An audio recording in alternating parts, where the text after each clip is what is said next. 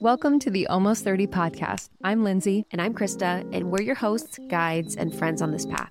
Almost 30 is not about your age, it's about the feeling. All of us are almost something, seeking community and resources to support the rumblings of transformation within us. Our conversations are deep dives, shepherded by our insatiable curiosity and desire for connection, enduring inspiration, and a sense of levity that we can all benefit from.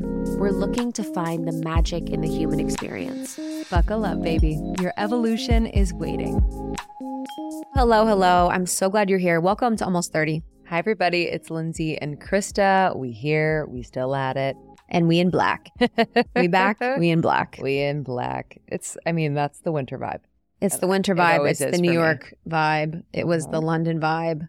Mm-hmm. It's, It's sleek. It's fashionable. It's us. I know. And honestly, in LA, people don't really wear black a lot, I think. Maybe in the city parts, but in the West Side, people are always like neutrals, Totally. sand, Boho. boho. Mm-hmm. My dad said that recently. Like, he was like, I'm so glad you're out of your gypsy phase. I- Literally, my whole perspective on my life changed. I was like, whoa, my dad had an opinion of me that was like negative. You know, he had like a judgment about me that I never knew about. totally. And to think that like your parents could have opinions of you that aren't favorable is was mind blowing to me. Oh yeah. I feel like my parents. My my sister went through like a punky phase, but it's like saying like. Oh so yeah! Remember when you were in that like grungy punky phase, and they probably thought it was like the coolest era of their life. I was like, I think my gypsy phase was going to Coachella one year. yeah, don't. Honestly, I And was you like, had like a fringe jacket. I had a fringe dress on, probably exactly like fringe, like who knows? But I was like, this is so fast. I just was like fascinated by that. I love. because I had no idea what he was talking about,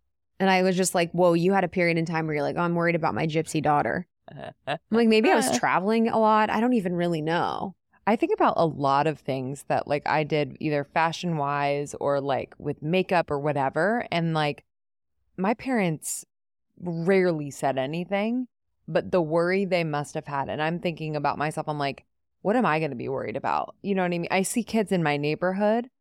It's like a very like family oriented neighborhood, but these teenagers walking around with their venti iced coffees Oh my god! and their big ass sweatpants And their crop vapes. tops, Mhm. Their vapes, and I'm like, I would be so fucking worried. I know. When I was in London, there was everyone wears baggy jeans in London, and there was tons of girls had Ed Hardy jeans on, the baggiest Ed Hardy jeans I'd ever seen in my life. It was wild. I was like, whoa, I am. We should bring back JNCOs. JNCOs were like people wearing JNCOs. No way. I swear. It's so 90s, it's crazy. Wow. I know. I think, okay, the thing about the gypsy thing too that blows my mind is of all the phases that I've had, Yeah. you were glad I'm out of that one. I'm like, I've had some crazy phases. Like what? Slutty, Yeah. emo. I had a phase where like I had no tits, but like I would wear like, you know, those bras from Victoria's Secret that, that, had, were like, advertised to, to 12 year olds and 13 year olds. Yes, and we would have, exactly. we would do the X. Remember the string that would pull your boobs together to make Oh, it was the extreme push up. Psychotic, your t- children. And the like the foam was like three inches thick Yes. and like if Remember anyone, water bras? Oh my god, dude. Wait, did I? Yeah, I definitely There were bras had that had water literally bra. water inserts. Yes. So they felt like real tits. Yeah. So if anyone's going to second base on you, like it would be such a surprise. Such a surprise. if you take that thing off, you don't even know I remember going on. going to the movies with this dude and like knowing that we were gonna make out. Chris is covering your face. And I had like the strapless cup bra. It was so hard. Like nothing moved. It was Totally. just so it's crazy because it And he slides to couldn't the go left, up. and your boobs are all right here. Yeah, yeah, yeah. And it's like wherever it's sliding, your boobs are. Yeah, that's why the water bra was kind of genius. Or there was like gel Genius. ones. You know what I think is genius? Kim Kardashian's new nipple bra. Controversial opinion. Very controversial opinion.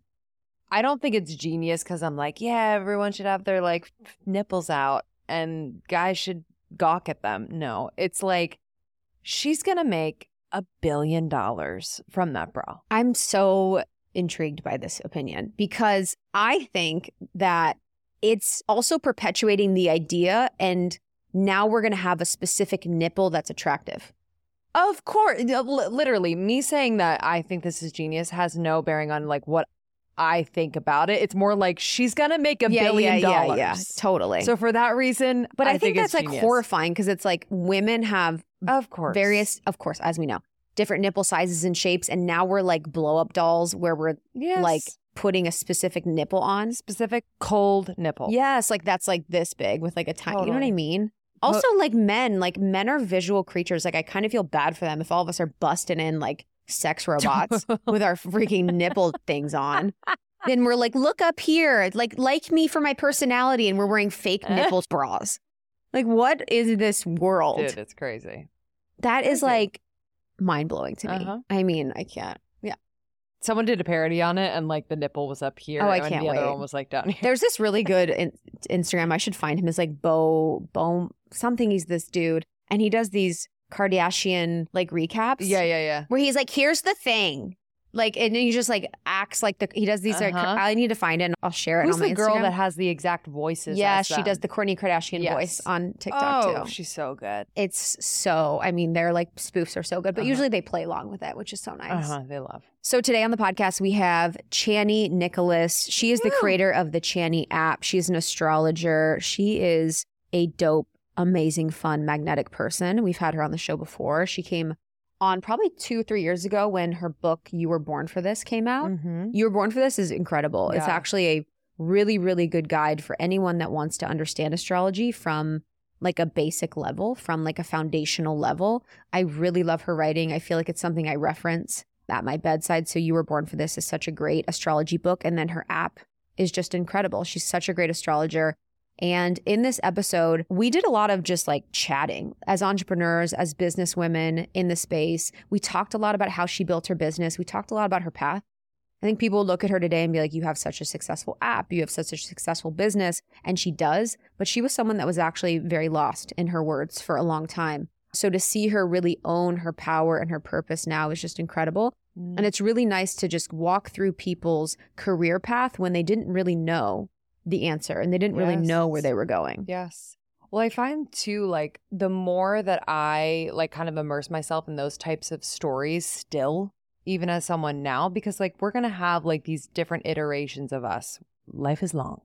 And so to, like, hear those stories, like a Chani, where it's like, I was absolutely lost. And she might go through a period of time again where she's, like, maybe a little lost. And it's like hearing that Is huge. is very supportive. And we talked about her business because she's someone that has really equitable, inspirational business practices with her team. Like no one makes less than 85,000 a year. She gives days off when people are on their cycle. She's just super equitable Love. like with everything. She's she's really doing something that's so incredible and powerful and she's a pioneer for women CEOs and founders. And so we talked a lot about her business practices, which is Cool. incredible. And then we talked a little bit about 2024 astrology, which is super interesting. Some dates to look out for, some things to be mindful of. Had to get a little bit of astrology in there. But I think if you're a fan of Chani, you're going to hear her in a different way than ever before. And I just had such a fun time talking. We were laughing. Her wa- astrology voice is so fun. Like she's when she so writes. beautiful. Oh yeah, She's stunning. she just looks so unique and beautiful. Mhm, I'm like, you have such a mhm. cool look, Completely. which is what matters. I know. okay, nipple bras, Nipple and bras and this. So if you want to learn more about Chani, you can follow her on Instagram at Chani Nicholas. You can find her app anywhere you can find apps. The Android version is out now. And if you want to listen to our first episode, search Chani Almost 30. It's a really good one. You can also search Astrology Almost 30. We have tons of other astrology episodes. We also do astrology workshops in our membership all the time. Our membership is where we connect with our community monthly through workshops, through one on ones, through additional resources and content. So go to almost30.com to find information about our membership, information about our partners, tons of discount codes, about our courses and programs, and then Almost 30 Podcast on TikTok and Instagram. We'll find you there. Morning Microdose is our second show, our daily dose of Almost 30. We love you guys. Thank you so much for listening. If you love this episode or any other episode, send it to a friend, start a conversation. That's how we grow still. All right. Enjoy this one. We'll see you on the other side. We love you. Bye. I am juggling quite a bit lately. I have a new baby, um, six months in, and uh, we are finishing our book and running a business and a marriage and a house. And um, it's just a lot, but everything is all good and just my dream, but it's a lot. But I have found that if my health routine is on point, then everything runs smoothly. And one huge piece of that routine is my supplementation. And Cymbiotika has just always been a constant in my routine. Uh, if you haven't heard of Cymbiotika, they're a health and wellness company that does everything with intention. I mean that from the bottom of my heart. Like I know them. Shervin has been on the podcast many times. I just have seen how passionate, how incredibly intelligent, how dedicated he is to creating products um, that are clean, plant based, uh, without toxic or harmful chemicals, which we need more of that in the world. Um, so let me just run you through what I'm taking. Um, I take the vitamin D3 K2, it's the liposomal form. I just squirt 12 little pumps in my mouth every single morning. I also take their B12. Um, I'm also obsessed with the liposomal vitamin C. I have these little packets it's whether it's winter or whatever season, it's obviously great for immunity, but it also um, is amazing because it has biotin, one of nature's most beautifying ingredients. Uh, so I've seen an improvement in my skin, hair, and nail growth as well. I do have mom brain, um, but I'm doing my best to just support my brain health in any way. So, for brain health, focus, and memory, I really love taking their liposomal magnesium L threonate. Um, it's an innovative form of magnesium that is able to cross the blood brain barrier. It supports brain health, mood, immune system function, and overall well being. It's incredible and tastes amazing. It's like this yummy vanilla cream flavor. That's the thing with uh, Cymbiotika products, they taste unbelievable. So it really makes taking all of these supplements so easy, so yummy, and I actually look forward to it. So if you want to give Cymbiotika a try, there is no better time right now is the time. Cymbiotika.com, C Y M B I O T I K A. Use our code almost 30, 20% off site wide. So major. And then when you bundle and subscribe, which I highly recommend because you never want to run out of anything, uh, you're going to get an extra discount. So just do it up. Cymbiotika.com and use the code almost 30 for 20% off site wide. This episode is brought to you by BetterHelp. Uh, Therapy, y'all. I don't know. I just, I don't know what I did before therapy, to be completely honest with you. I think I was kind of a mess, but you know, found it when I was meant to. But I have been going to therapy for about six years now, which is so crazy. So crazy, but it has changed my life, and I will continue to invest in therapy for as long as I can. I feel like it has totally, totally made my relationships better made my career better. I am a better mom. I am a better wife. I'm a better friend. I am a better daughter and sister. Y'all, it's just the gift that keeps on giving. So if you're thinking of starting therapy, give BetterHelp a try. It is entirely online, designed to be convenient, flexible, and suited to your schedule.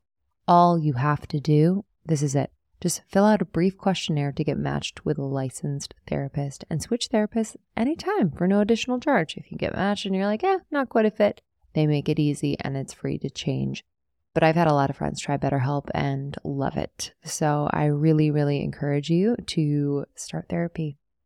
It's been the best decision I've ever made for myself. Find more balance with BetterHelp. Visit betterhelp.com slash almost 30 today to get 10% off your first month. That's betterhelp.com slash almost 30. So we were talking about motherhood, single Yeah. moms, Yeah. the way in America of having a child. And I was mentioning that you're known in the space as someone that's just so mindful and thoughtful about how you care for your employees and just like the way in which you take care of people is like, not to be corny, but goals. What are some of the things that you guys do? Well, A, I think it should be bare minimum. I think it should be the Yeah, floor. I think that what we're doing is revolutionary and that's really fucking sad. Yeah. Because we're just trying to make it so that the people that work in our company have enough money to pay their rent, take care of themselves, take care of their families, enjoy their life, and feel safe. And that in America is unheard of. I, ha- I have like tech bros that like try to drag me on Twitter, being like, there's no way you can be profitable and have this kind of benefit system. Like, our floor is 80K. So nobody in the company makes less than 80K. We have seven weeks of office closures plus unlimited vacation and unlimited sick days. So seven weeks of the year, no one is working. So no one's emailing you. We have a month off at the end of the year, the last two weeks of December, the first two weeks of Jan. We just want everyone to reset and then we come back. So we really believe in working in work cycles. Mm-hmm. Like we go hard and then we rest. And we do a lot in the company, and a lot is expected of everybody. Yeah. And it's up to everybody to co create the kind of workspace that we want. But we also want to, you know, go equally as deep with the ways in which we're trying to take care of people or create a ecosystem of care because that's really what it's about. It's like mm-hmm. we can Sonya and I Sonya is the CEO, I'm the president, she's my wife, we're business partners. We can put these systems in place and then hopefully that starts to engender a culture where we're taking care of each other. So that if hopefully if people feel cared for by the corporation or the company or the whatever they're working at, then they show up better. It's like yeah. it's economically nonsensical to underpay your people. Right. It doesn't work. People quit, they mm-hmm. leave, they don't want to be part of it. Why not create a company, an ecosystem, a world within which we're experimenting with how things could actually be and work? And so we feel like we've been given this gift, we've created this thing where it's up to us where the rules are. So we want to be like, okay, well, how does feminism, how does a queer feminist lens work with gender based violence? We know that gender based violence is wildly prevalent. One in three women, one in two trans folks will experience gender based violence. That is a communal problem, a structural problem, an economic problem, all those things. So we also have a stipend that if you experience gender-based violence, we have an emergency cash, you know, assistance for you. You also can take off whatever time if you have a uterus and you need time off when you have your, mm-hmm. when you have your period, like you just have unlimited menstrual leave. There's just some very like obvious facts that when you look at the conditions of what we're living in, that can be addressed in a company and it it only makes it better. Oh. It does not impede our ability to make money. And that's what the the the line is always. Like you can't treat people well.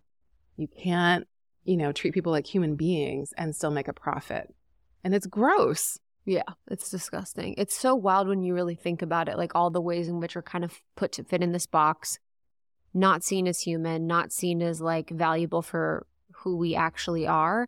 And people are so much more creative, so much more willing to like put in the work. And it's not like, again, like we're doing this for the people. Yeah. But you get the benefit of having people that are deeply loyal to you and deeply in reverence of you, and they're able to. I get the benefit of being in relationship. Yes right? So to try to extract whatever I can from you is dehumanizing you, but it's also dehumanizing yeah, me. Yeah. And then I am lonely and isolated and maybe I have money or something material, but like I don't have a life. Like that's to me that's not living. I don't want to I don't want to live like that. I want to feel like I'm part of something. And the only way I can be part of something is to like literally be creating it with the people that are my team. Yeah. They're my team. They're not like below me. It's like we're like everyone is so important. Yeah. And every single thing that we do. What was your journey like before? Were you ever in a situation, maybe even Sonya, were you guys ever in situations where you were like, yo, this is horrible? Did you have the situation where you felt like you had to course correct and create the environment that you wish you would have had? I mean, me personally, I've always been, I'm a really bad employee. yeah. I was like, what are we doing here? Hopefully, I'm learning to be like a half decent boss, but like, you don't want to hire me. 100%. You're like, this bitch is going to start a revolution. Everyone's going to walk out. so, you know, I did a lot of stuff. I did a lot of like community work. I did a lot of bartending and waitressing and mm-hmm. teaching yoga. And a lot of it was like working for yourself. So you're like making your own business. So, yes. And just like, you know, I moved from here from Canada. So when I moved to America, half my family's from New York. But when I actually lived here full time, I was like, oh man, if you fall through the cracks here, you are fucked in a way that like Canada is far from perfect, far, far, far from it. But wow, like America does not care about you. Mhm. And I think it's like living in that too. It's like you there is untold unlimited potential here and there's untold unlimited violence here. And so you know, like to be able to do something here is great and exciting, but also I bring a lot of my Canadian, like so more socialist values. And Sonya's from the UK, and so she brings that too.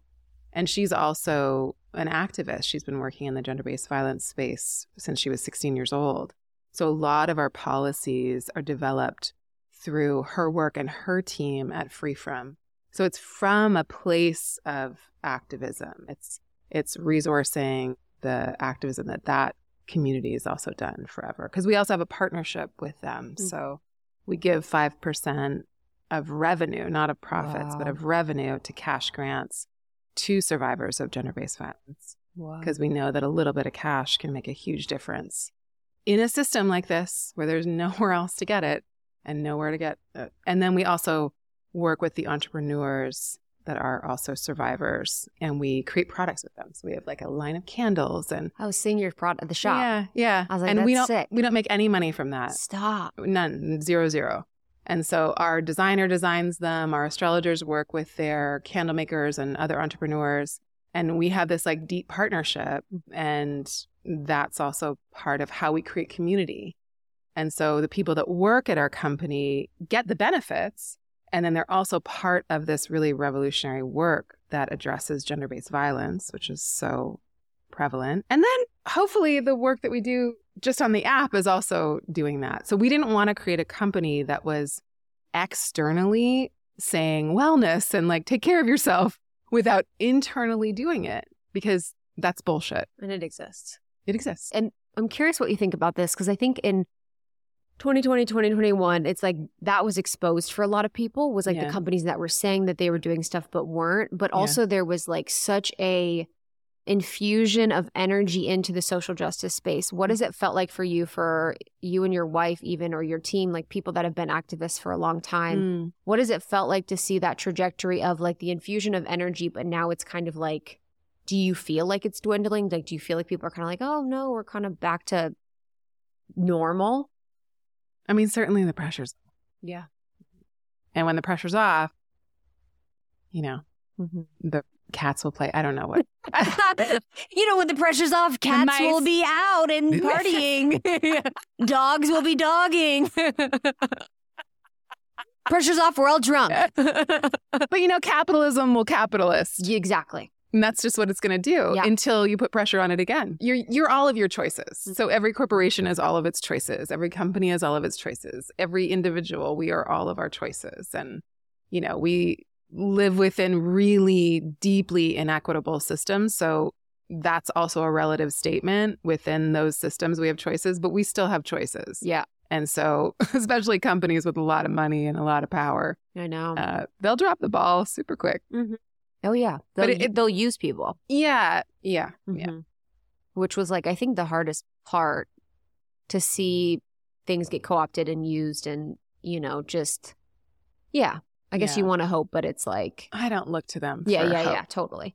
Yeah, even looking to people for hope, like you being a female founder, obviously working in this company that you've created this beautiful environment of like equity, of creativity, of expression, of people being able to be human.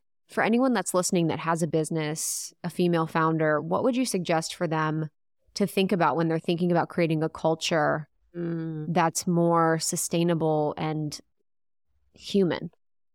My wife is so excellent at leading with abundance always. She's always saying, You're never going to make a mistake by saying thank you, giving people more money, giving bonuses, da da da da da.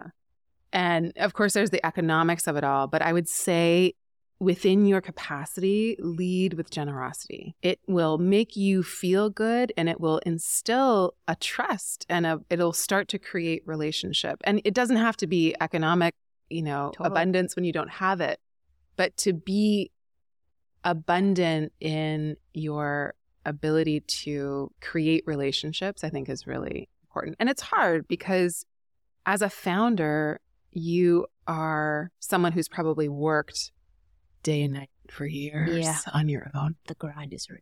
Just real. And then you start to hire people, God is willing, and then you're like, oh my God, will they do what I need them to do with my child, my baby, my Yeah, it's you know, like- literally. I'll be like to my friends, I'm like, why don't they care as much as me? They're like, they're never will. I'm like, that's not true. Yeah. Like, I just mean, I will say that, that you know, the right one. I- the there you there are people that will Mhm. care as much as you out there, and it does, t- it, but it takes time and effort, and I think that we are so unwilling and so trained to just swipe Yeah. that we don't understand the necessary discomfort of growth.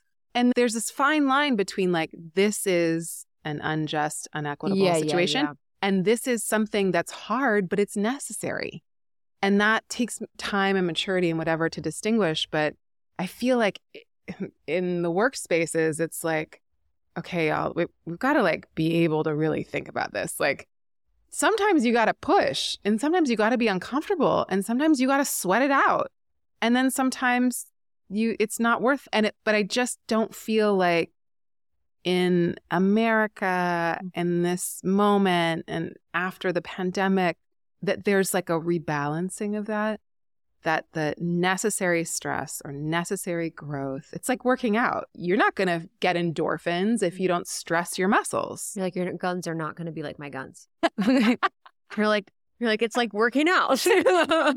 In case you didn't see. you know it doesn't just fucking happen Yes. overnight Yes. so what is the necessary stress Yes. I think we optimize so much for pleasure in our society and culture. And, you know, I've even thought about that a lot where there's been times in my life where I've been going through something and I've been like, yo, I'm done learning through pain.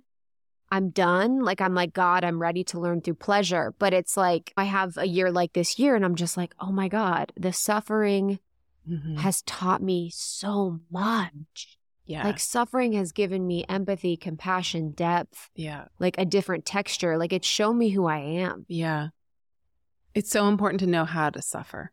Say more. like ha- how to suffer is not to suffer in vain. It's not to be morose. It's not to hang on to the past. It is to be with the truth that we lose things. We love we lose we break we heal. And you can't be a full human and experience true pleasure and love and connection without experiencing the opposite it's just the law. And so, yes, I want people to experience pleasure. My God, but you won't get it if you're running from your suffering. There are things that we have to suffer with. They're just, they're inescapable. It's just part of the human trajectory. And we miss all of the texture and the nuance. And again, we miss out on truly appreciating the pleasure when we don't do that thing, when we refuse it. Mm-hmm. And I feel like we have like self help, self talked each other out of Mm-hmm. ever suffering or thinking we should. We still suffer, Yeah, but yeah. we're thinking we should. Totally. Yeah, that's what I always think about within like the personal development space, spirituality type space. It's like that. I remember for a, a while, I was like so. I just got I had got divorced this year, and I was in the year before just turning myself inside out, just Mm. like going to every nook and cranny. Like, what is this? How is this showing me me? How is this? What is about this is for me? What about this would I recreate if I didn't learn the lessons I need to learn? And I remember being like so scared to be unaligned because I was like, okay, now I'm unaligned and I'm going to call more unalignment in. And now, you know, I'm like, Yeah. I'm already in this phase where I'm feeling this and I'm like going through this process. And then I'm scared of it because I'm like, it's going to make it worse. I'm attracting bad things to me. And I'm like, it was like this like added layer of like pain Mhm. that didn't allow me to just settle into like the discomfort because Mhm. now I became scared that I was going to attract more of it. Yeah, it's like the weird, like co opting of spiritual principles to make it all love and light. And it's, Mhm. it just feels like another system of supremacy to me because it's like only good things should be had and felt and thought about and experienced. And that is not life. Mhm. It just we we're so one dimensional if that's the only thing we're fixated on. And I find times in my life where I've been that person. I've been so fixated on wanting to feel like a kind of like energetic high Totally. that I am running from everything and I make the most amount of mistakes and the I create the most damage, the most Mhm, totally. eventual suffering for myself. Mm-hmm. Because it's like running from the truth of what is. So, in that experience, when you've done that, Yeah. do you feel like what are some of the mistakes that you would now look back and be like, oh, that was because of that? Were there moments in time where you're like, I did something for the business or relationship or just in life where you're like, yeah, that was because I was running from my suffering. I started to drink or I started to like, you know, do these things. Yeah. I mean, my God, every relationship I had. Mm-hmm, yeah. many of the Yes. relationships, many of the jobs. I mean, so much of it. But then, you know, there's also these ways in which that section of my life, I was doing the best I could. Yeah. And that was part of my coping strategy was I had to move into the escape of it all. And, you know, I come from an entire like town and kind of like time of massive addiction and just like getting really high and really drunk and partying. Like yeah. I am born in the 70s and I am a child of those people. And so I am like truly Gen X where no one cared what we were doing. like we were unparented. Mhm. So I just went out in the world and I was like, Come home when it's dark. yeah. You're like, okay. yeah. And also like I don't know what taking care of myself is. Yeah. I don't know how to feed myself. I don't know how to put myself to bed. I don't know any of those things. I didn't grow up with them. None of those things were in place. So, you know, I did the best I could. I made every mistake you could think of. I have, you know, a million things that I I could regret if I wanted to. I mean, I've done it all. I really make I make profound mistakes. I make mm-hmm. humiliating mistakes.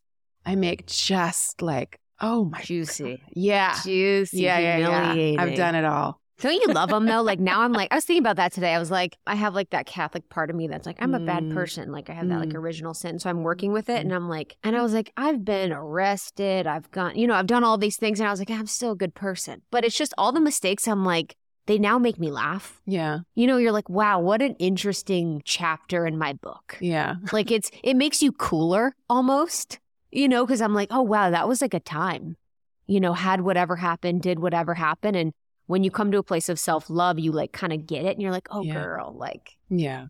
it's all good. Yeah.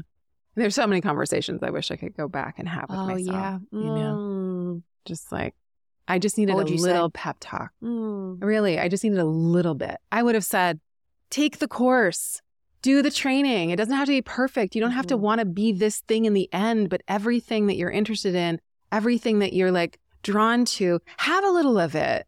Take the thing, study with that teacher. It doesn't have to be the end result. And I see a lot of people in their 20s and even 30s get so hung up on what they have to get as the outcome. And I was the same. And let me tell you, like, it will just slow you down because every single thing that I studied, every single job that I had prepared me for this one. Let me tell you, bartending taught me, How's the server not a bartender? Yeah, serving, Yes. Taught me how to do weekly readings. Wow. You know, it's just like it is a machine. I go Yeah. in, I do my job, I let it roll, I Yeah. do it, I know what the shift is. And I have to do it again the next week. Yeah. And it's never ending. Like the customer will always need another drink. They'll need another reading. and if you think about it too much, you're like, yeah. yeah. But you just let that Yep. other thing go. Yep. And you just do your work. just flow. Yeah. Do it. You show up when you get out, count your money.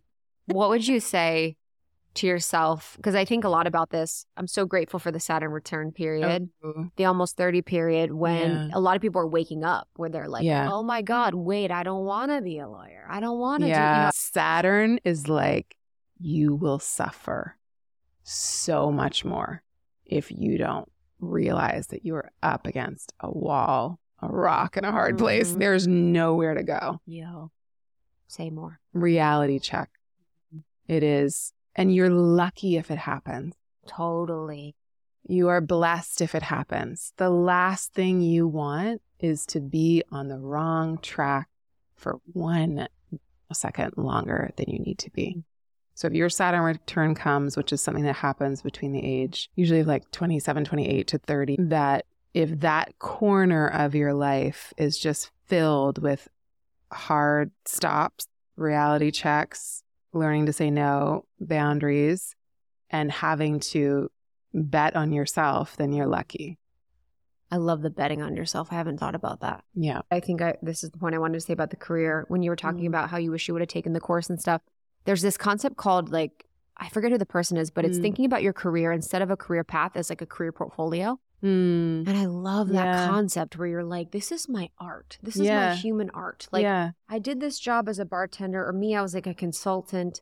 And then I was in this job, and then I worked at a nursing home. And you just like, you're like, wow. Yeah. And it doesn't necessarily need to be like, I was here, and then I was director, and then I was VP. Yeah. Then- you know what I mean? I, Yeah. It's not this, it's like this, this, this, this, this. Yeah. And how could all of these skills and things that you learn just help and culminate to apply to the next thing Yeah. that you eventually do? Yeah. But for you now, like you're such a baller and like you are crushing. So there's a part of me sometimes that's like, it's easy to be like, it all makes sense. Like, did you feel lost actually during it? Like when you were not on your path, were you like, Oh my yo? God. I was existentially Oh, I was on, I mean, lost. dramatic unwell. Uh, D- I was like, dude, I, I literally was like crying in the 13th floor of my corporate job. I was like, what am I doing here?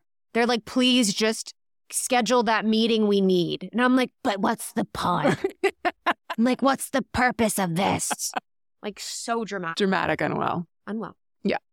Forever Mhm. for a lot longer than you. I don't, I didn't, my life didn't start to come together until I was like 38. Was that in your chart? I mean, I have a really harsh Saturn situation. And so if you do, there's a uh, Vedic, which is Indian astrology kind of principle that says things will start to shift when you're 36. And it really did. 36 was a very helpful time. By the time I got to 38, it was like everything just fell into place. And so I will say, like, my whole life, I had this pressure on myself because I felt so ambitious Yeah. and so driven, and I had Mhm. no idea where I was supposed to go with it all. So it was like an engine revving itself up and like overheating and melting down and dramatic unwell. It took so long to get on the track. But then you look back and you're like, oh, well, it all adds up. But I had so much pressure on myself. I was like, this all has to add up to a perfect ending. And then I'm like, no, it doesn't. But it also kind of has.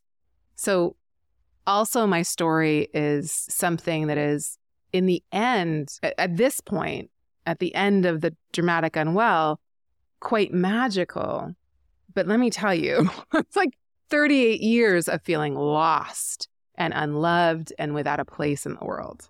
And like my potential was being wasted. My life was flashing before my eyes and I was never going to find it. I just felt like such a loser Mm-hmm. to be honest. I felt like everybody else has figured out how to life. I And I, can't don't see you know. being like that. But yeah, that feeling, and I just, it's like this cellular soul feeling where I'm like, I'm Mhm. fucking here yeah. And it's not like I'm here for a reason and I'm Tony Robbins and I'm like, and I'm like, yeah, but it's like my- whatever the fuck, literally, whatever the fuck this needs to do, like I, I Yeah. have to do. It's so beautiful. I'm so Yes. grateful for it. But it That's is- the part that saves you. saves me, but it's also made me insane. Yeah.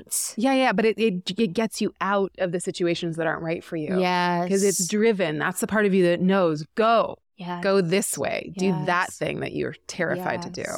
And that's the part that I'm always so grateful for. That's Mm. the part that, like, I look around and I'm like, how do I have a company of 36 people That's so sick. that's growing? Mhm. How did we figure out how to make an app, launch an app? No VC funding, not a dime from anybody. We built the business from nothing. And the business, the people, the community we worked with built it with us. And then we could offer this thing back and then we could build a community in the company. And then we could build with FreeFrom and build community that way. And it is astounding to me. And it's also, it's grown me in a way that I don't think anything else, even motherhood, like parent, becoming a parent is like amazing. But becoming the leader of a company, becoming eh, that is like, You're exposed. That is a game. Every is nook and cranny Yeah. is like, all of it. dude. I think too, maybe I I just feel like I the expect this is my whole life, but it's like the expectation I have for myself with my team too. It's like I can't you know what I mean? If I show up and I'm like not, Yeah. not like I have to be like, hey guys. yeah, yeah, yeah. But if I show up and I feel like a little bit like I could have done that better, Yeah. it's it haunts. haunts you. Oh, Haunts. I can recall 17 times Oh, just yeah. off the top of my head. The other, like the other day, I had a call and then I went to a workout. The whole workout, I'm just like, I should have said oh. The whole. And then for the rest of the day, I'm like, dude, you gotta chill. Like you Because have the- to be okay. Yeah, and then the, you can we can talk all day about the expectation of Oh yeah, that's the whole thing. female leaders. What do you mean? But that's the whole thing. It's exact because that part of me that's like, oh, I have to be kind and Yep. clear and nice. And I think for And nice. Nice. And I think for you, and maybe a little bit more because mine's like personal development, spiritual, yours is spirit, you know what I mean? But I think there's that expectation too, where it's like, I have to be respecting boundaries and I have to be like coaching and I have to be like, uh, not like I don't, res- I respect boundaries, Yeah. but you have to also have that element of like, I'm this perfect teacher person that's like, That's a setup. yeah, it's a setup. Where like a man's like, oh, I'm good at my job. Amanda's like, I showed up today. Where's my Yes, coffee? Literally. It's like, what do you got for me? and me? they're like, oh, thanks for the promotion. Yes, exactly. And I'm like, okay, so I've and it's just yeah, it's it's rough. It's really shown me a lot about myself. Yeah. I've been thinking a lot about the practice of speaking kindly to yourself. Cute. it's a very cute theory. It's There's some cute, cute yes. podcasts about it. Yes. So this thing called like being nice to yourself. and it's super basic. It, The basic things are the best. Can we be real? Yeah, can we? Continue. But just being like in that moment where you're like, I could have shown up with more graciousness and maybe I could have shown up with more generosity. And I didn't because I am a whole person. And if I'm going to love myself, I got to love the aspects of myself that are not something that are going to make me proud too. Like I get to be whole. And that is something that is so hard to really feel and live from that like I get to be whole. I get to do better. I get to start over. I get to forgive myself.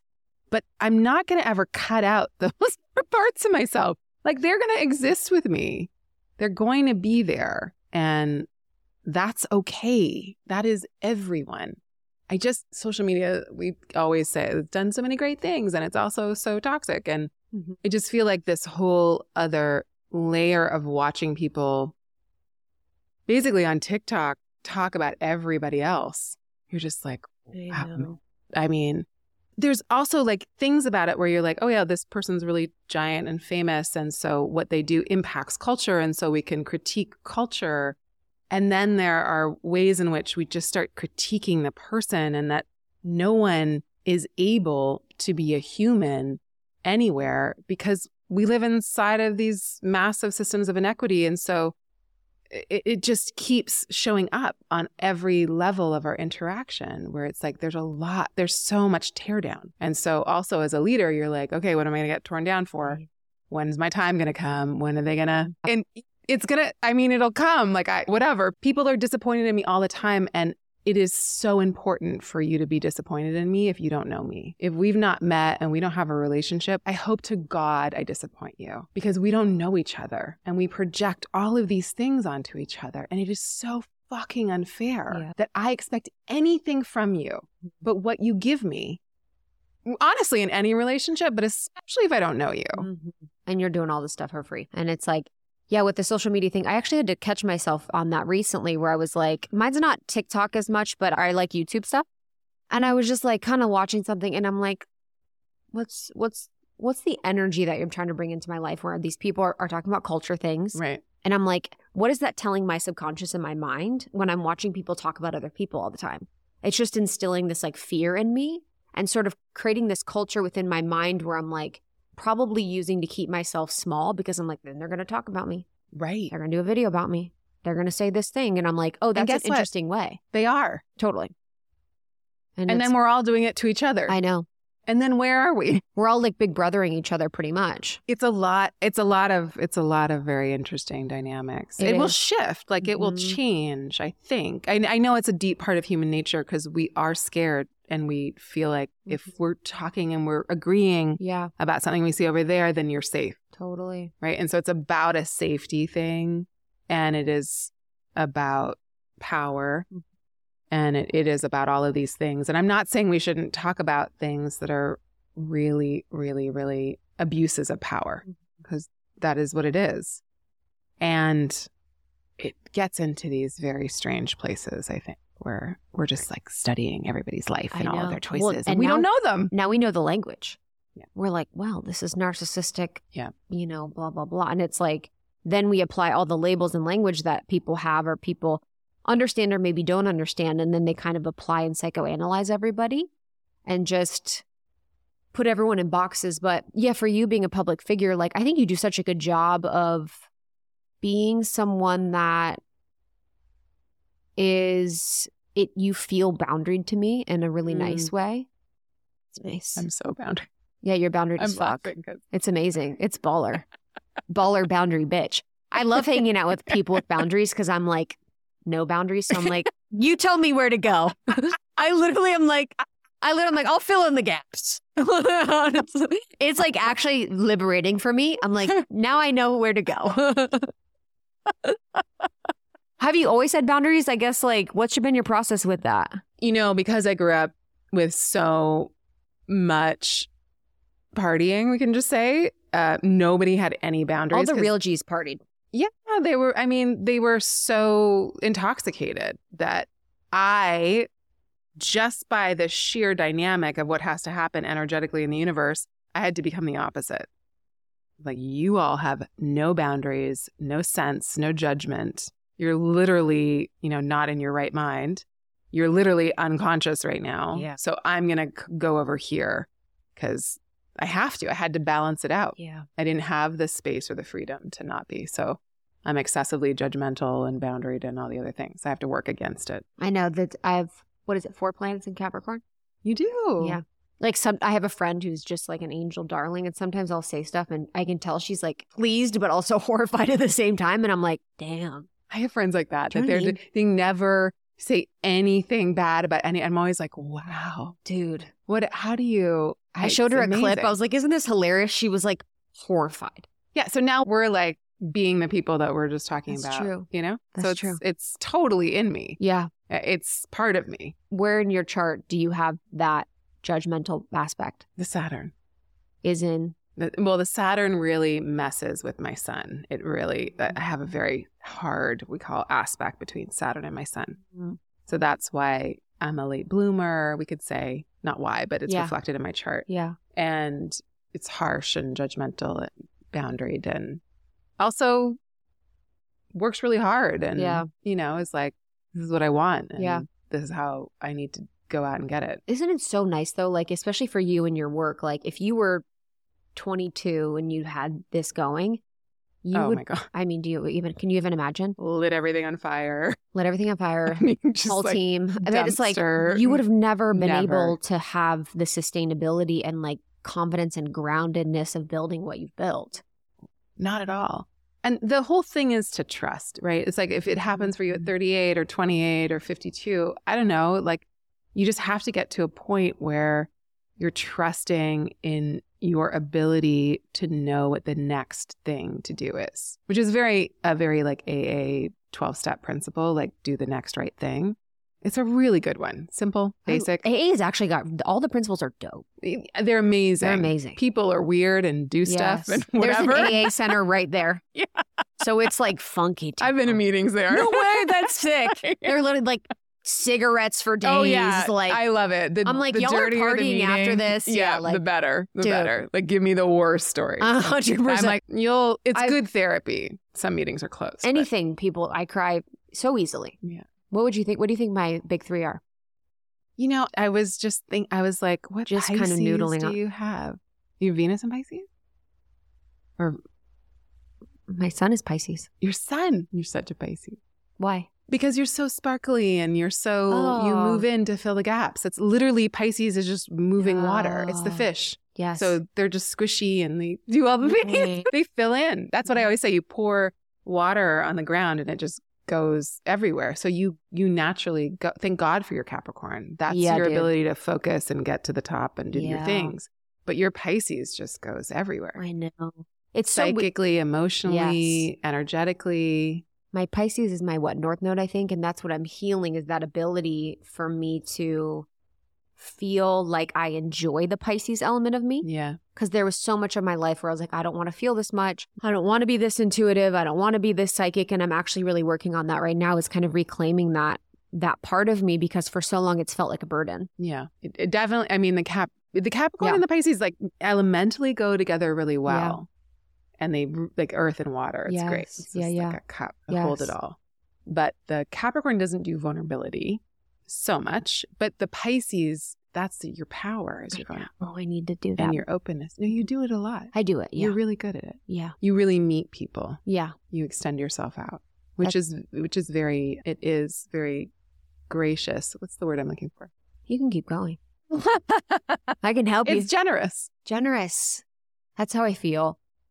So that's for that's Pisces. uh, Pisces is ruled by Jupiter, and Jupiter is all Mm. about generosity, and Jupiter is a planet about spirituality. And I, I think at the basis of everything, spiritual, religious, whatever, is about being generous. Mm, Because if you're filled with the light of the creative intelligence and energy of whatever moves through everything, totally. you feel like I don't, I'm not, I don't have anything to lose. I can give you. Mhm. You can have. It's fine. I have, Yes. so I can give. Sonya, you said it's kind of like, Yeah. Very. are you guys, do you guys balance each other out? Are you like opposites? We're opposites in a lot of ways. She grew up very differently than I did. She grew up very structured. She's such a babe. very- You guys are such babes.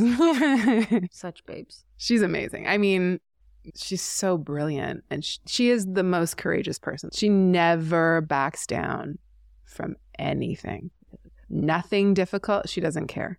She does the right thing, the generous thing, the scary thing. There's been so many conversations where, like, I should have said something, and she goes first. That's so hot. And then I'm like, oh, that's how you do it. Like, she teaches me how to be courageous. How important is having a partner? I'm single now. How important is having a partner that you can learn from? I mean, why else would you be in partnership with anybody for anything? I want to learn. Some people want to be safe, right? Yeah. Some people are like, I want to be safe. Some people Yeah. are like, I want to experience pleasure. Yeah. I don't know if everyone wants to grow from their person. Yeah. And maybe not everybody needs to. Maybe that's not their thing. Yeah, true. I do. I know, same. From a soul level, I'm like, this not is growing, we're dying. Oh, we're dying. Yeah. And if we're not growing, I'm gonna make us grow. I'll set something on fire. Yeah, honestly, I'm gonna cause a little drama for growth. That's what I've realized about my soul lately. I've been like, yo, you really are trying to clear a lot of karma. You really are trying to learn by different contrast. And it's just funny. I'm like, wow, now I like can understand and have that relationship with my soul where I can kind of see it. Mm. You know, I can kind of see like, okay, we're doing this thing where we're trying to like do this or we're going through this thing like in this year there's been stuff my dad's super sick and there's things Sorry. going on with my family that just feel weird and cliche almost in a Yeah. painful way and i'm like wow yeah. This was on my list of my soul's journey Mhm. i'm like damn that's so interesting like Yeah. and i'm so grateful to have that relationship with my soul where i can be like co-collaborating Mm. on the path and on the journey and have that experience where i'm like can zoom out from life a little bit Yeah. and be like, oh, we're doing this. Yeah. We got grief coming or we got these Yeah. things. It's just, yeah, it's been one of the greatest gifts that suffering has given me this year. Yeah. Just to be in like acceptance of what's happening. Yeah, totally. Acceptance and even, yeah, just not to be corny, but like, oh, I, like what I'm so grateful for is now I see change. I have a relationship with change where I don't see it as something that always leads to bad. Mm-hmm. You know, I think before probably Saturn return or just earlier in my life, I was like, change is bad. Mm. But now I'm like, oh, change is the best because now it leads me closer to the life that I want. Yeah. You know, the the relationship that I want, the friendships that I want, like the business relationship that I want. And I feel like people have such a weird relationship with change where they want a different life, but they don't want to have change happen. You know what I mean? Yeah. They don't want to do the work and go through the Yes. discomfort and go through the suffering of it. Yes. You want a different life. What What are you willing to give up? Yeah. And therefore be deeply uncomfortable about. And and then we have to like I want to be fair and say like that's a skill you develop slowly. It's like lifting weights. You don't just go to like lift 50 pounds or whatever. You start with 5. Like you do a little bit at a time, but that's necessary. You do a little bit of what scares you, you do a little bit of what's uncomfortable. Because when you can't hold the discomfort that's coming up for you, you project it onto the world. You project it onto the next best person, however you can.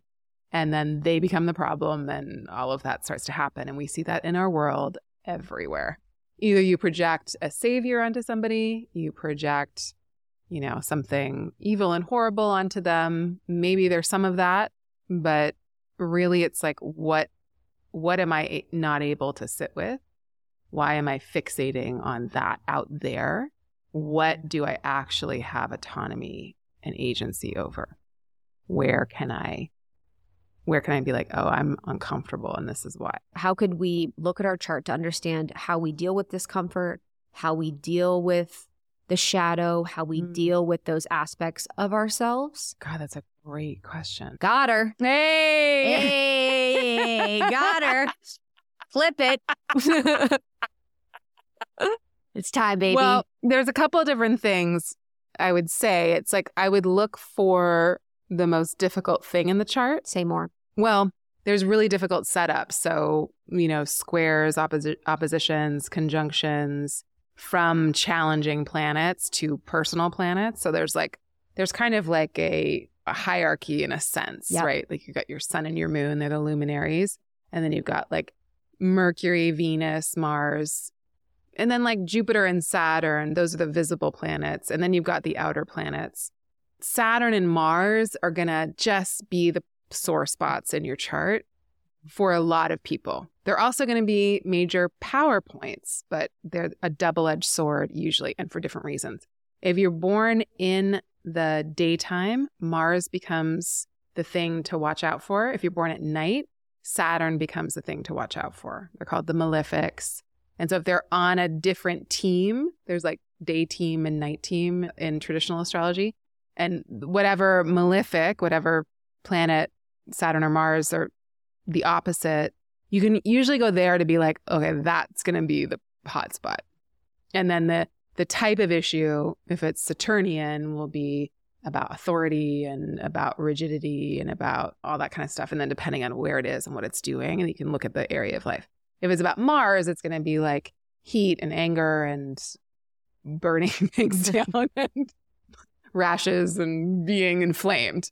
And you look where it is, what it's doing, who it's talking to. Mars and Saturn. Yeah, Mars and Saturn. And then the outer planets will give you a different type of agitation or challenge. If you have a Neptune thing, anything challenging with Neptune, your escapism will be your thing.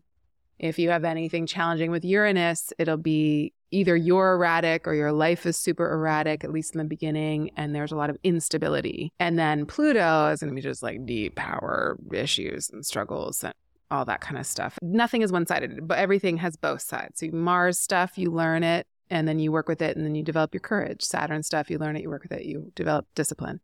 You know, and you go through these kind of different things. So I look at the most challenging setup, most challenging planets, what's prominent, what's really talking loudly. And then I'd also look at the eighth house. The eighth house is a place of mental anguish, it's called. Wow. Yeah. Do we all have suffering. something in the eighth house? No, we don't all have something in the eighth house or any house, and that's fine. But there is a planet that will rule it. And then you look to see where that planet is, and it'll tell you stories about your mental health and well being. Really? I also look at the 12th house, which is the house of suffering and self undoing, and ghosts in our closets, and all of that kind of unconscious stuff. Would that be like ancestral too?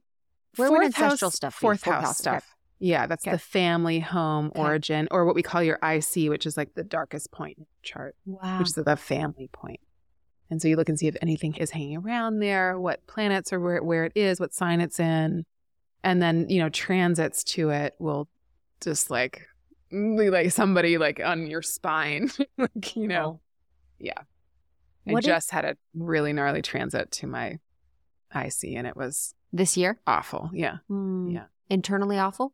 No, externally it showed up because the IC is about home and it was, we had like literally, it was, yeah. It was Yeah. one of those things that you Mhm. just like, you're like, oh, I hope that never happens. And then it all happened. And I was like, Did oh you see God. it coming? And then No. I was like, what the fuck is happening? I looked at my chart and I looked at the app And I looked under my transits in the app and I read it and I was like, I texted the You're director like, make sure there's a there's a push notification for high seas next time.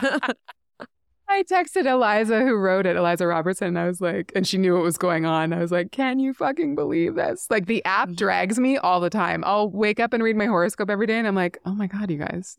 'Cause I don't write it. You're like, chill. Oh no. Did you used to write it? I used to write everything, but that was untenable. I mean, hundred percent. yeah. But that's I gotta part of, get like, back to growth. writing. Really? Yeah, that's my thing. Like, Do you want to write another book? mm, I mean, there's definitely another book hanging out, Totally. but I also just need to start writing routinely again. Yeah. It's been like a year and a half or something, or two years, something. It's been Yeah. a while, and I don't. I feel so different now that I'm a parent and I have a company and I have all these things I have to do that like I don't know how to write anymore. I feel like I've gone back to the beginning and I'm like I don't know how to even make a sentence. Totally. Like the wheels came off. Yeah, I mean, I think cellularly as a parent, you're it's like something that you can't fathom until you do it that you're different. Yeah. Like you're like, "Oh yeah, I'm going to be a parent." And then you're like, and I feel like that with losing a parent as well. Hmm.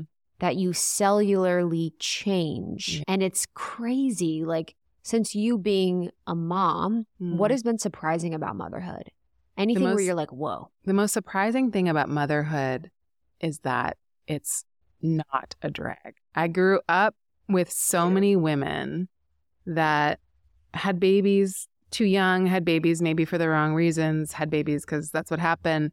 And they, I grew up in a tiny town in the foothills of the Rocky Mountains in British Columbia, and a town of ten thousand people, and a lot of us lived outside of that town. So mm-hmm. the isolation was like there was no internet. Like you were isolated. Even you know phone calls were so expensive like there was no you know it was like so much to get anywhere. Like for what i grew up in if your husband took the truck that was it. You were stuck out of town. How are you going to get groceries? There's no instacart.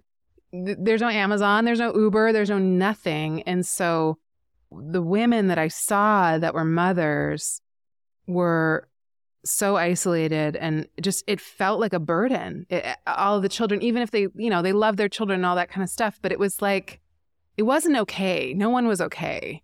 And the men were not okay. And they were not supporting anything that was happening at home. And so Yeah, having kids looks like a total drag.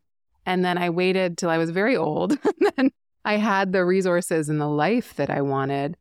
And i had the ability to do parenthood in a way that was very supported. And, you know, the baby came and it's just been like, oh my God, this is a blast. But that's because I'm resourced. And I waited and I did a gajillion therapy sessions, blah, blah, blah, all the things that I did to get to this point. It, you know, not a mistake. And I'm 48 years old. Wow. So, you know, like uh, biologically, I couldn't even have children. So thank God I'm queer. and my wife is younger than me. And, you know, like she, Yes. you know, carried the baby Yeah. and gave birth. And so I get to have this experience that is very non normative for if I was living in the 1950s, I wouldn't be having this experience or the 1970s or 80s or 90s or whatever. And I even thought I was too old to have kids. And then I went out with a group of friends who were also queer women in their early 50s who had younger partners. And they were talking about them having kids. And I was like, you guys don't think you're too old to be a parent? They're like, "Bitch, what are you talking about?" I'm like, are you kidding me? And I left that dinner and I was like, wait a minute. Would a man, I was like 46 at the time. I was like, would a man think that he was too old at 46 to have a child? Has that ever even crossed Yeah. A heterosexual No. dude? I was like, what the f-? So what I'm not because patriarchy? Like, why Mhm. would I not? Just because I'm not fertile or whatever the fuck? So it was all of that just like constantly unlocking ourselves from patriarchal, white supremacist, colonial, capitalist stuff. It's so deep in us. And and it's been our experience. And also there might be spaciousness to create something very different for ourselves that people before us couldn't do. Yeah, it's beautiful to see, even hearing you talk about your experience and seeing a lot of my friends bring children into the world and have a different experience than I Mhm. think my mom did or the Mm. people that I saw having kids when they were younger. Mm. And I think it's a lot of different things. Obviously, my friends have a lot more resources. Mhm. Like, so there's that Mm-hmm. But it then shows you the contrast. And I'm saying this as not being a mother, but Mm. hoping to be a mother. I've also witnessed just, I'm grateful to have women in my life that are speaking to their experience as mothers as something that's really beautiful because I feel like a lot of the narrative people is that is the truth of motherhood being hard. But it seems to me, and I might be like this, who knows what my experience is, but it's like almost like the over indexing on that's hard because you feel alone. Mhm. So that so many women are connecting and communing on being alone, which Mhm. makes sense, totally normal, using social media for that. But I'm also like remembering that there's a child that may eventually see how their mother felt like it was so miserable or it was a burden or that the experience of motherhood was so traumatic and painful. Mm. And I think if I would have known how painful and traumatic my mother's experience raising me was, it probably would have really hurt Yeah. you know, I know she had her own journey with things and definitely probably was, but it's like the access that we have to having information about the entire motherhood process is so interesting. Mm. And I just sometimes get scared about how much information people share about the process, either positive or negative, because I'm like, your kids can now see all of that. They can have access to your full experience of motherhood and the information about them that they didn't consent to Mhm. they they might not have consented to like you sharing the photos or sharing the video or sharing about how horrific the birth was and how you know it's just it's something that we're all navigating that's like very new. Yeah. Yeah. I keep everything as won't be shocking. What very do you, private. oh yeah, what do you I- mean? My child will never be online. Yeah, I know. I was like curious. Even when you're talking about, I was like, what you talking about? And your Yeah. community knows. Yeah. Okay, yeah, Yeah. it's like I mean, I have that. never made an announcement because it's not totally. I lead with the work. I want to always lead with the work. yes, It's I'm not my life isn't content. Like yes. I I'm happy to talk about things and I want to show up in the world and be of service, Mm. but I have to protect myself and my family. And that is how I stay sane and also energetically fortified. So in the ways I, I talk about it when I want, how I want, and I don't in other ways. Yeah, I feel like for anyone listening to, you know, that female founder, business owner, whatever type of Mhm. founder you are, it's like there is that journey that you have to really figure out because I think a lot of people get leaky because they see their value in sharing a lot, oversharing in the vulnerability being like the hook. And Mm-hmm. I'm someone that shares a lot. So it's like, but I always have to check in with myself too, like what feels good. But it's nice to see you as an example of someone that's like leading with the value, leading with the work, staying specific about what matters to you and what should be private and personal to you. Mhm. Because a lot of people are probably really curious about other aspects of your life, you know what I mean, that you couldn't share. So it's tempting when you have a platform to be like, I'm going to talk about this Mm. because they want to know. Yeah, I don't know. I'm so Jewish. I don't know. I'm just like, don't tell. Like, you know, Jews don't lead with like what's good. yeah, like, and I'm not. I'm saying, you know, like everyone shares all the vulnerable things, but I'm always like, keep it. Like, I'm Totally. paranoid. I'm Totally. superstitious. It'll I'm- go away. Yeah, like Yeah. it. And I also want to share what's worked and what's been helpful. And I want us to grow and thrive together. And I want us to use these moments because it does feel like we're in a very deep crisis as a human population about how we're going to exist on the planet. So, Say more. In what way? Well, in all the ways, I think that we are the environmental crisis and mm-hmm. catastrophe that we are in is just starting to reveal itself. And we're grappling with it in a way that is insufficient. You know, like we need all of the brilliant minds mm. and all of the creative power moving towards all of the solutions. We need all of our resources But they're life coaches. we need we need all the resources going towards this. Yeah. This is the crisis of our time. And it's I don't open up the newspaper and not hear a solution in sight. Mhm. I can read about the problems, Mhm. but like where are all the leaders? Why are we not moving towards every possible thing we can do to make sure we have air to breathe, water to ha- drink, land to be on, uh, forests to, to exist, and not everything to literally be on fire.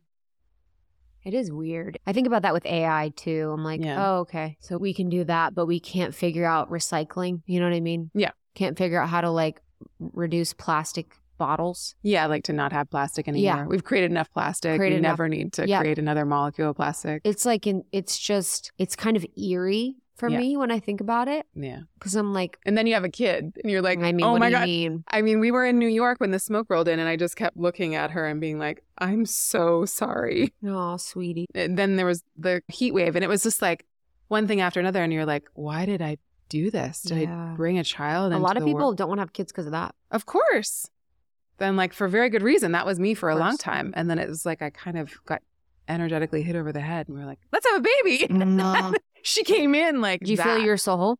Did you feel her soul? Yeah, I did. I heard Mhm. her in the house. Stop. Yeah, I could hear her giggling and like laughing. Stop. You knew it was her? Not necessarily, Mhm. no, but it was just I could feel the energy Totally. of children in the house. I Wow. was like, what is happening? and Sonya could feel it too. No, she was a little late to come on board. But then once she gets on board, she's like, now we're doing it. And I was like, hold Queen. on. I was just asking. Yeah, literally.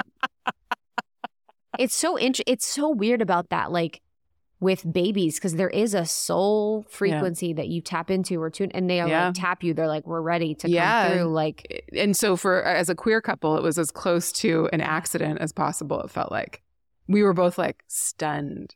Like it, it just happened so quickly and so magically and everything that occurred with it was wild. And she got pregnant and we were just like, top and then you're looking at her you're like look at us it's like and Yeah. that's that's what i'm talking about i was talking about earlier with life i'm just like i'm in awe at the journey of life yeah. like you three years ago four Mhm. years ago you'd be like no you know No, no, I had no, no, no desire to have children. and then now you're like you would have never predicted No. this to be and even you when you were in your Saturn return or whatever and you're like yo girl you're gonna be Mm. doing this thing did and have you ever had a psychic predict anything that's actually come true You know, I moved to LA like everybody else to be an actor.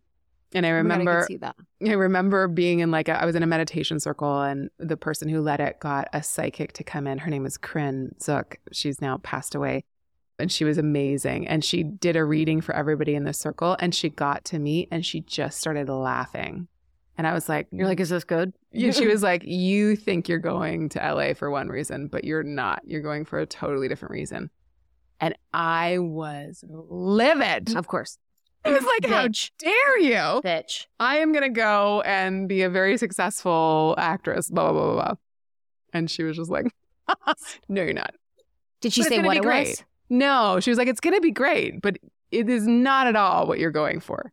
I And remember I was so mad at her. pissed. I remember I was at a psychic and I was with someone hooking up with someone, whatever. She's like, Oh, you're going to move to New York. I was like, I fucking hate New York. She's like, You already know your partner. I'm like, I don't know my partner. And both were true. She's like, You're Mhm. going to be doing this for your work. I was like, No, I'm not. I literally hate that. Mm, Everything she said was like Mm. true. Mm. And I was so pissed. Mm. This is yeah. miserable. Yeah.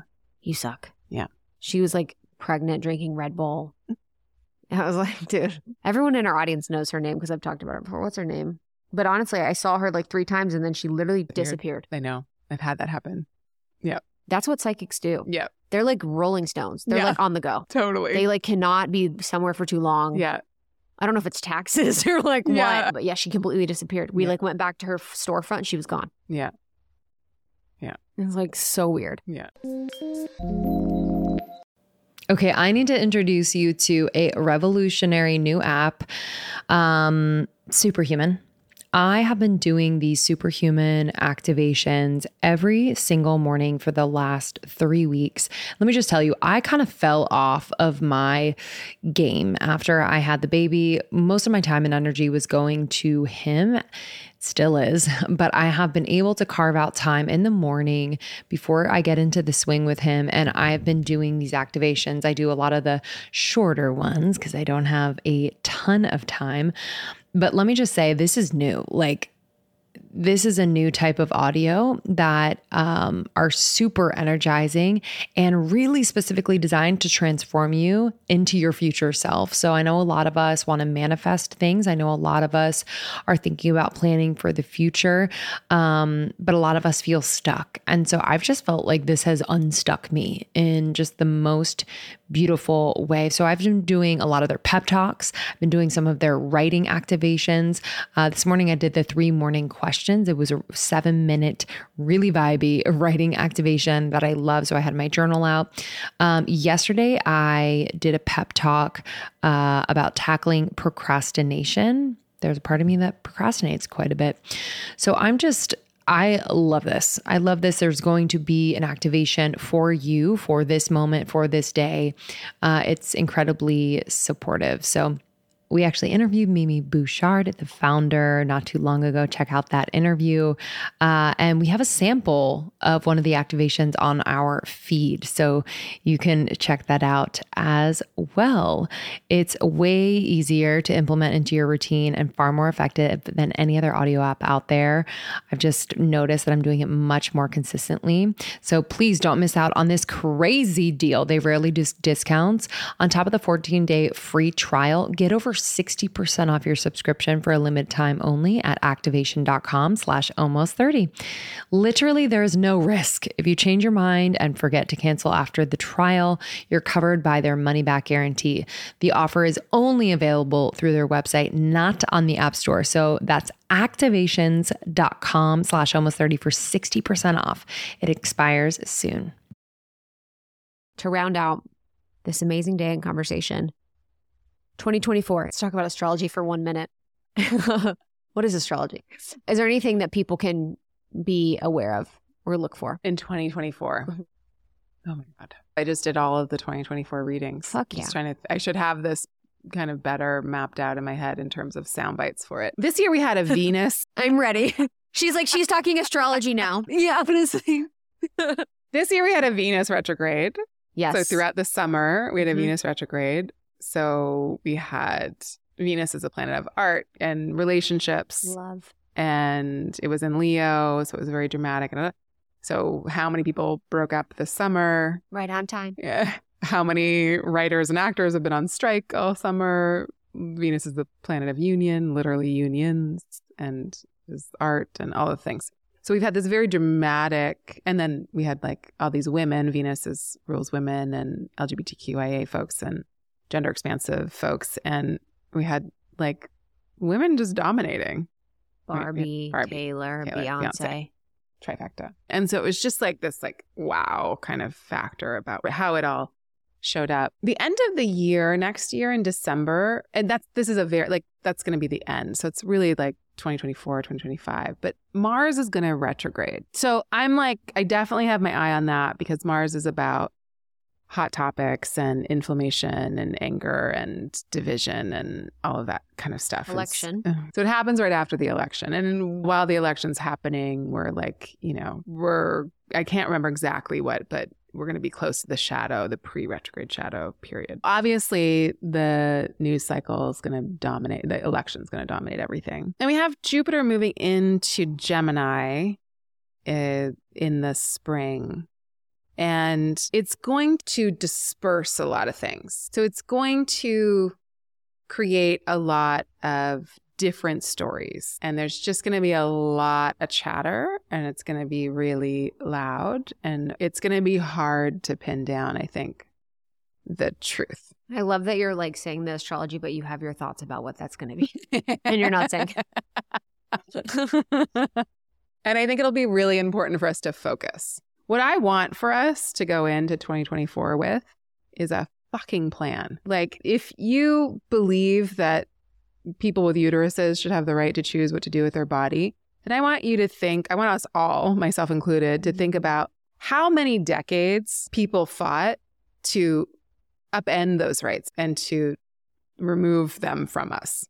They are dedicated. That side of the aisle, dedicated. They do not relent. They do not give up. They just keep going for what they want. And I want us to be that dedicated to seeing something that is just and fair and centers people's well being. We have to be that dedicated. So, what's our plan? So, when I look at the astrology, I'm like, oh God, we really need to focus. Mm-hmm. This is going to be very distracting. And so, that's my one of the things. It's like, we've got to focus. We've got to get with and stick with and be in a kind of decisive moment. So, because of all the chatter, because of all the craze, how can we focus in 2024? The Mars retrograde is going to be huge. Yeah, that's a again, that's a very end of the year. Very so end of the year. It's uh, something to keep in mind. And at, well, I think with the Jupiter and Gemini, yeah.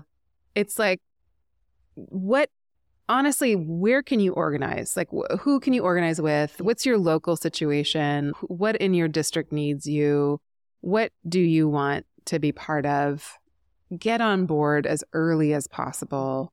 Like how do we build with each other and you know we're in this moment where where just everything can feel very divisive and very splayed and very just like everything's in the wind. Yeah. And I think that will, there's a way in which that could increase next year. And so I just think we should get ahead of that and be very focused on what it is we can do in our lives regularly, how we can show up, and how we can be part of a conversation that feels generative. Mm. Would you say if we thought about a word to leave people with for 2024, focus? Yes, please. Please, God. please focus. Everybody. What do you want? Yeah. And then how do we get there? Love that. Chani app, Android baby. Hey, What up? we're there. What up? Finally. That's amazing. Yeah. Thousands of people, 10,000 thousands of people on the wait list. And now they have yeah. it. Yeah. Yeah. That's amazing. Yeah. Because it's a whole different development game. We had to build another app yeah. and we don't outsource our work. We build a company that pays people well and does all the benefits and all the things. wow. So we had to wait to build the company, make sure we could economically keep it viable, keep it going, and develop that, and then develop a whole new app. So it took time. And I know people were angry about it.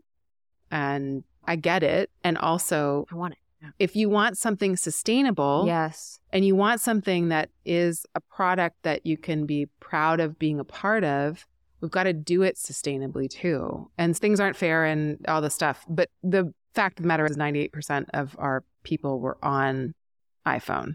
And so we gave to the vast majority of the people that were. Yeah. And now we were able to build it because of this iPhone the, the, people. Yeah, because of the the success of the app. So now we're everywhere and now we can do everything and now we can update the app and do all the Fuck things yeah. because we couldn't update the app for those years because we had to keep it static so we could build the Android version so that Oh they could match and now we can do stuff. Dude. So it's like it's very it's like one, you know, you plod. What do I Yes. ne- what do I do next? What do we do next? What do we do next? And now the podcast. And now well, I've always had the week ahead podcast. Okay. You've always said week, but there's a new one. but we're launching a new one. Okay. Yeah, we're launching a new one. It's called Down to Earth. And it's me and Thea Anderson and Eliza Robertson, and they are two shining stars on the Chani team. Eliza heads up the content department, and Thea is the chief of staff. Yeah, and they're both just phenomenal astrologers Mm. And phenomenal humans. So we just did our first episode, and it was so much fun. I think I saw a clip. You talked about the Beyonce. Yeah, yeah, It was dope. yeah. I was like, oh, this is a hole in the market. Where I was like, oh, we can like, yeah, it's just, Yeah. it really, it's dope. It makes sense. I And they seem so. amazing. I hope people like it. I'm so glad you came because last Thank you so time we were talking about the having me. book forever ago. Oh my god, Forever and that was before the pandemic. before the pandemic. We met in the before. We were before time meters. Wow. And yeah, I just really respect you. I appreciate what you do. We're such huge fans, our audiences too. And it's just been like a delight. I feel so lucky that I get to do what I do and like sit down Mm. with people like you. So thank you. Mm, thank you. For Thank you. me. It's so good to see you again. So good to see you. Okay, love you guys. Bye. Bye. Thank you so much, Chani. We really appreciate you. Thank you for coming on Almost 30. Again, her book is You Were Born for This. It's the Chani app. You can find her on Instagram, and she is an incredible astrologer. Thank you, Chani. We love you. If you want to learn more about Almost 30, go to almost30.com. We have our membership, courses, and programs. Lots of fun stuff on there. We would love to go deeper with you. So we will see you on the next episode. We have episodes every single week. And I'm Krista Williams. This is Lindsey Simcik, and we are almost 30. Bye bye. Bye.